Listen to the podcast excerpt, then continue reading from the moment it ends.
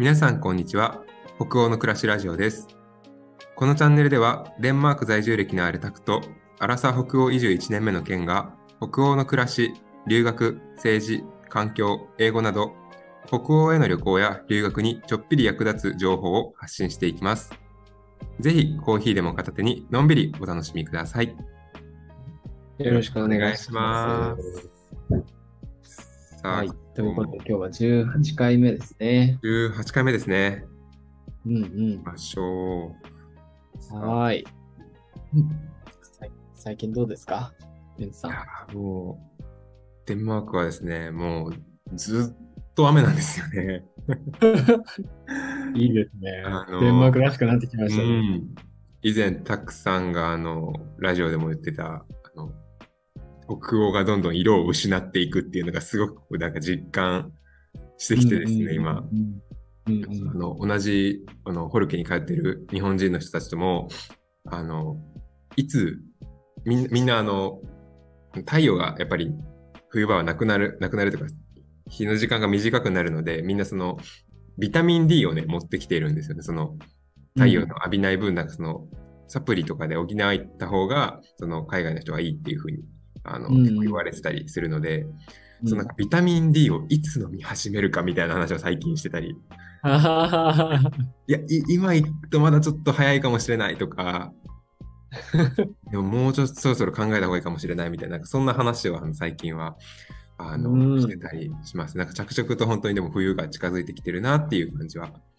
ああ、そうなんですね。はい。ね、ビタミン D、あの、本当普通に摂取してましたね、みんな。僕はやんなかったですけど、うんあの、結構スーパーとかにもね、売られてたりして、結構ポピュラーな サプリなんだなっていう感じありましたね、やっぱり。いやな、なんかね、本当に、でもなんかそれがないとなんか大丈夫、あのそそれがあった方がいいんじゃないのかっていうのは、なんか本当にあの今感じてます。うん。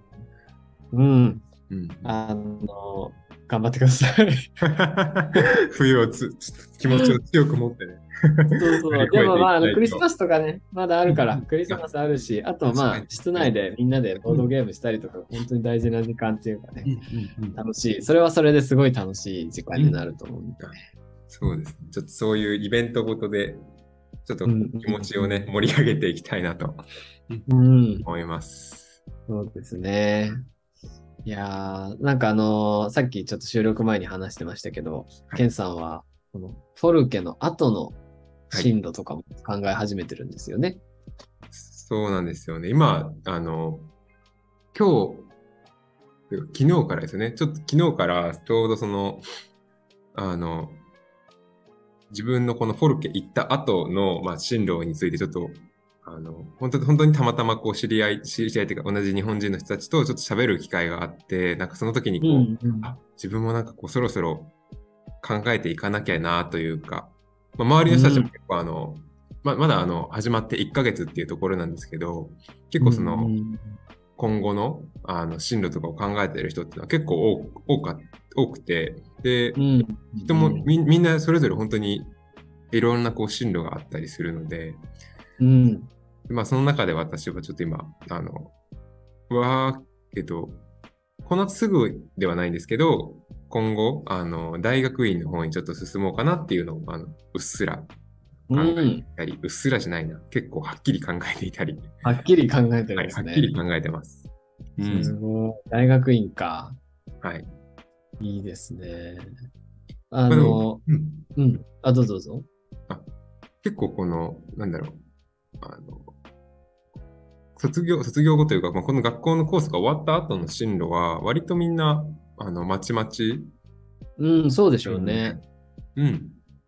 本当にあの、大学院とか、まあ、大学院に行く人、ワーホリに行く人、あとは、なんだろう、えっ、と、まえー大学院に行く人、ワーホリに行く人、えーあとは、あ、そう普通にそのまま旅に出る人もいます。ああ、そっかそっか。うん。まあ、あとは、あ日本に行くする人と。帰る人もね。うん。ですよね。あの、フォルケホイスコーレってね、学位がもらえるわけじゃないから、本当なんか、そこからどうするかはかなり自由ですよね、多分ね。そうですね。うん。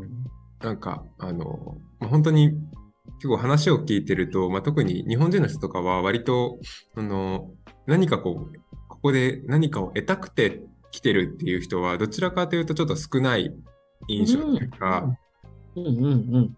まずはこのなんか北欧で静かな時間をとか、ゆったりした時間をっていうのをちょっと満喫して、で、なんかそこからこううん。なんだろう、こうちょっと日々のその騒がしいというか、いろいろなものから離れて、で、そこから離れてからどうしようかな、次、みたいな風に考えてる人なほど。が結構多かったり、あの、うんうん。印象ですね。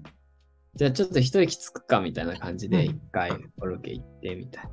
そうですね。本当に、うん本当にみんな一息つきに来てるっていう印象が。あーでもそこでね、なんか本当にやりたいこととか、自分が求めてるものとかを見つめ直すみたいなのもすごいいいですよね。うんうんうん。そうですね。本当にあとは、その、時間もすごくやっぱりあるので、うん。ちょっとこう、自分の、なんだろう、あの、自自分のこの、えそれにあの、なんていうんですか、その、えーなんだ、自分のこれから、その、やりたいだとか、あとはなんかこう、単純に自分の今好きなことに、なんかこう、ちょっと取り組んでみる時間みたいな風にもこう使えたりするので、うんうんうんこのなんかフォルケにいる時から、あ、自分ずっとこれやりたかったんだよなっていうことに、ちょっと手を、手をつけ始めてる見るる人うん。とかもああ、いいですねいたりっ。ていうのは、うん、うん。いたりしてそうなんだ。そっか。いい。なんか豊かな時間って感じですね。うん本当うんうん。なんか本当にこうそれぞれがあの自分の時間の使い方をあの決めれるので、うんうんうん。そうなんだ。そんな中で、ケンさんは大学院を考えてるわけですね。そうですね、私はちょっとあの北欧に住みたいというあの思いが強すぎてですね。うんうん。そこがゴールだもんね。うんうんうん。そうですね、もうそこのために、あの、こっちで仕事を見つけたい。で、そのためには、この大学院に、あの、うん。行って、まあ、こっちの、こっちのあの大学、ここの大学に進んで、その専門的なものを学ぶっていうのが、まあ、すごく一つ、あの、自分の夢に向かって進める、うん。あの、方法かなっていうので、今、まあ、い本当に昨日、昨日からこう、ちゃんと調べ始めたんですけど。前イムリーじゃん。々からね、言ってはいたんですけど、ずっと。そうんの、うんうんうん。本格的にこう、やっぱり調べてみると、やっぱりちょっと北欧の方って少し情報がこう少なかったりとか、本当に個人の人が発信してるようなものしかなかったりするので、うーん。ちょっとその辺はこう難しくなっていうふうに感じたりは、そうか。うんうん、ましたね。なるほど。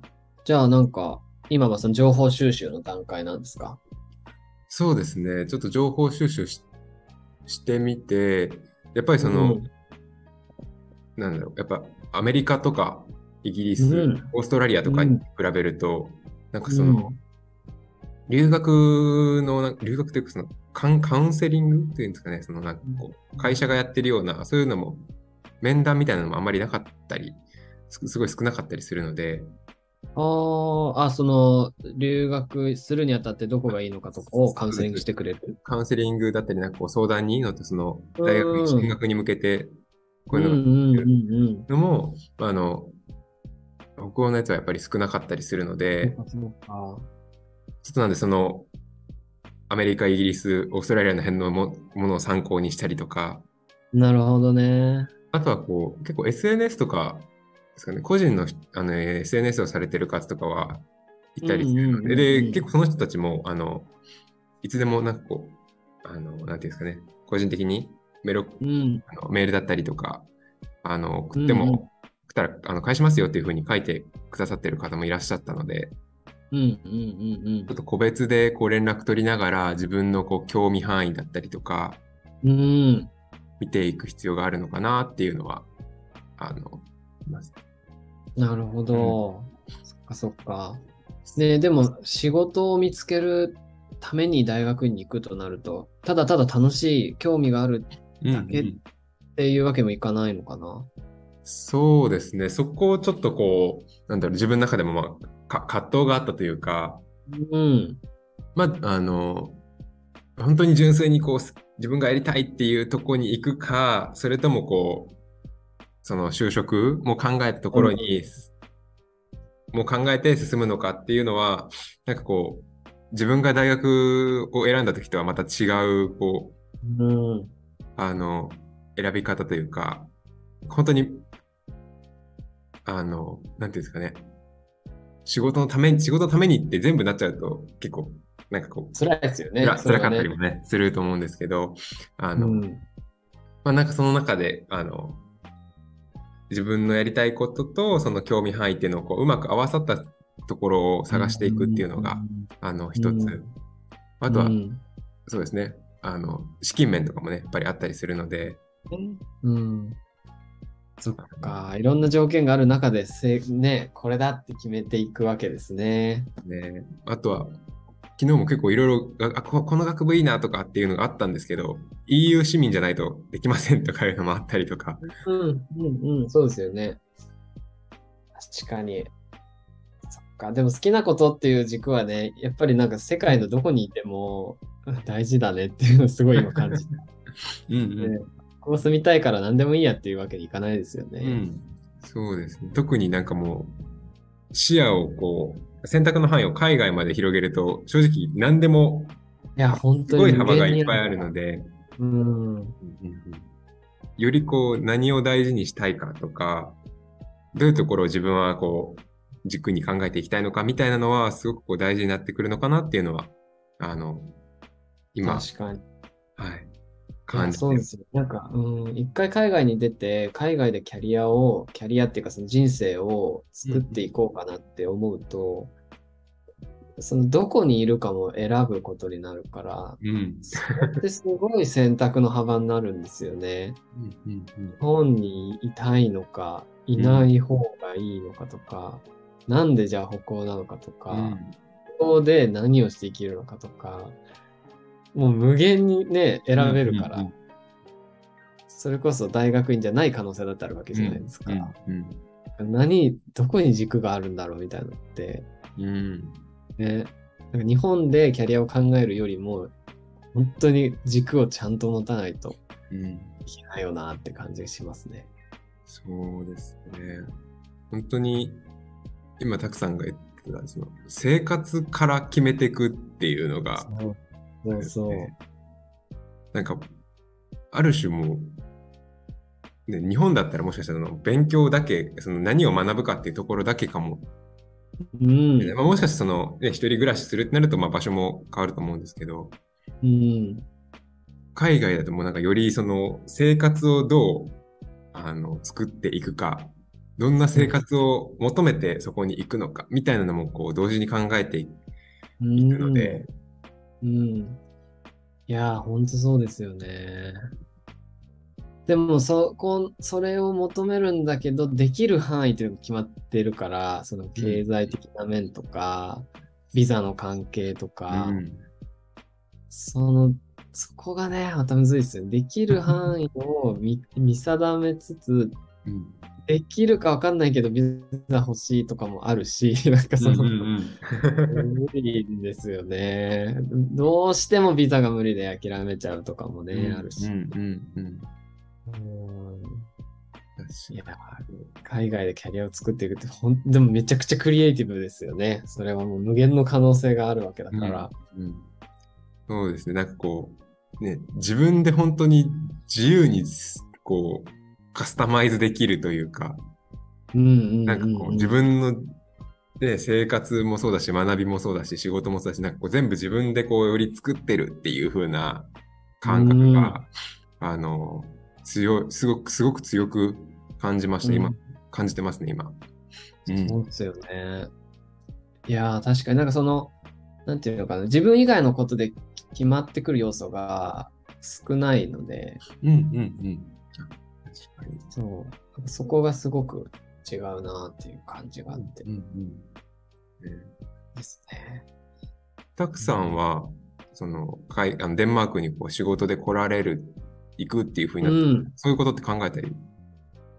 いや、うん。僕は日本語の先生をやってたので、うんうんあの、そもそも大学の時日本語の先生になるって決めると、うんもうなんか、無限に働ける場所が出てくるんですよね。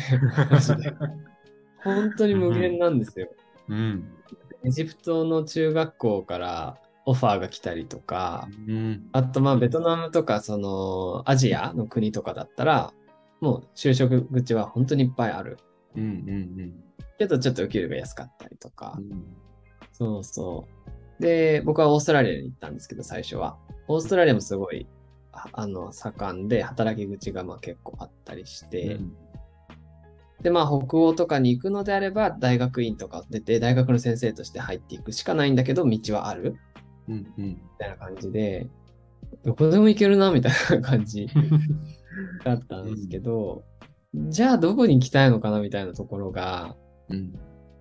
そう、そこがもっとはっきり定まっていたら、多分また違った進み方をしただろうなっていう気はしていて、うん。か僕は日本語教育がやりたいっていうのが軸だったんですよ。はい。だから別にどこでもいいみたいな感じで思ってて、うん。うん。そうで、まあ結局オーストラリアとデンマークに行ったわけですけど、はい。ね、でもケンさんみたいに北欧に住みたいっていうのがあって、うんそれがもし軸になるんだったら、今度は仕事は何でも良いかもみたいな感じになったりするんじゃうん。ない、うん。そうですね。自由になるところの場所が違いますよね。そうそうそう、自由になるところ場所が違う。寿司職人とかね、そば、そば職人とかだってあり得るわけだよね。寿司職人なんかこう、に人気というかよく聞くんですよね、私も。あの、うん、よく聞きますよこっちにね。こう、それこそ海外にその、ね、来るために寿司職人を勉強されしてるっていう、ちょこちょこ聞いたり。ね、だから、寿司が別に好きであればさ、もう寿司が大好きだから、寿司職人に海外でなるっていうのも一つの寿司職人のなり方だし、うん。いやいや、北欧に住みたいから寿司職人になる道を選ぶみたいなのも寿司職人のなり方だし、そこは面白いですよね。ねでもなんか寿司嫌いだったら、その選択はできないわけだから、北欧に住みたいから、嫌いだけど寿司職人の勉強をすることは多分できない気がするからそうだな。確かにそうかもしれない。ちょっといやいやいやいやいやいや切って、まあ、き切ってるうちにもしかしたら好きになるかもしれないけど。かもしれないけど、でも魚食えねえんだよな、みたいな感じで寿司職人やるのはきついですよ。確かに。なんかね、あのね嫌いだからこそこう作る新しいお寿司のみたいなとかはああ、それもあるかも。しれないですけど、ななかなかね、最初の手は手は出しづらいかもしれないですね。ですよね。なんかなんかその軸がまずあって、うんうん。好きな範囲っていうのが多分あって、そのことできる範囲っていうのがなんかあって、うんうん。あと稼げる範囲みたいなね。なんかいやその中から何を選んでいくかみたいな感じなんですかね。うんうん面白いですね。なんか、好きの範囲が本当に、どこ、どこを最初に軸にしていくかによって、なんか、その、うん、その後のなんかこう自由な幅っていうのは、決まっちゃう。うん。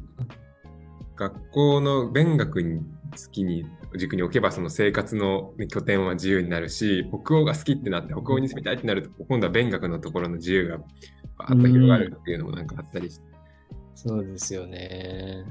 面白い。でもそこの軸だけは間違えちゃいけないなっていう感じは。うんうんうんかも確かに自由だからこそじ本当に自由だからこそその軸だけは本当になんかこう自分が大事にしたいものを選ぶ方がいい。本当に望んでる、そうそう、こと。それこそね、コーチングとか受けて、これだってバシッと決まってればもう、それを信じて、売れないものがね、手に入るといいですよね、きっとね。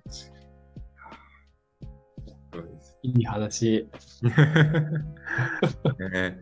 いや、まあ、今回はね、ちょっとその、うん。まあ、大学私が大学院にっていう話だったので、ちょっと大学院、まあ、メインになったかもしれないですけど、でも他のね、きっとその大学院とかじゃなくても、どこでこううん。生活するのかとかっていうのは、きっとね、仕事とか、あの勉強だけでなくて仕事とかにもきっと変わってくる話だと思うので、うん、うんうん。うん。なかなか、海外キャリアをね、描いてる人の参考になれば幸いですね。はい。いやーじゃあ今日は一旦こんな感じにしましょうか。はい。えーはい。また、ぜひ、あの、お便りだったり、えーこんなリクエストあれば、ぜひぜひお待ちしてますので、いつでも、えー送ってください。